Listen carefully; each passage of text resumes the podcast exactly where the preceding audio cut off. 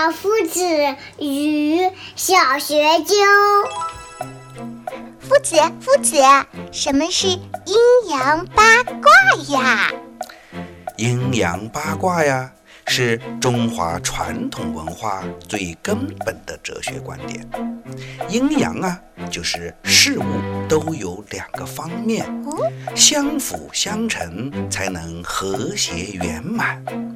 阴主成全配合，阳主突破担当。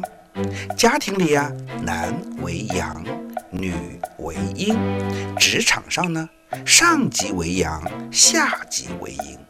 阴阳同样都重要，而且啊，一直处在不断变化之中呢。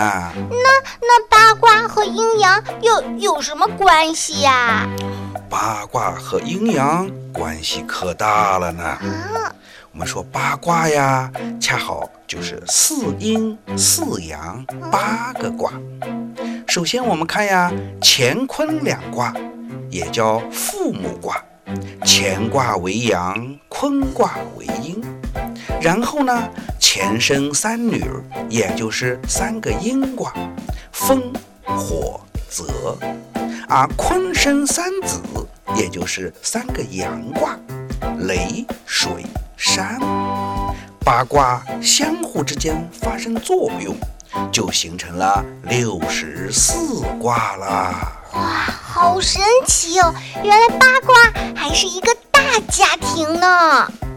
生活处处皆国学。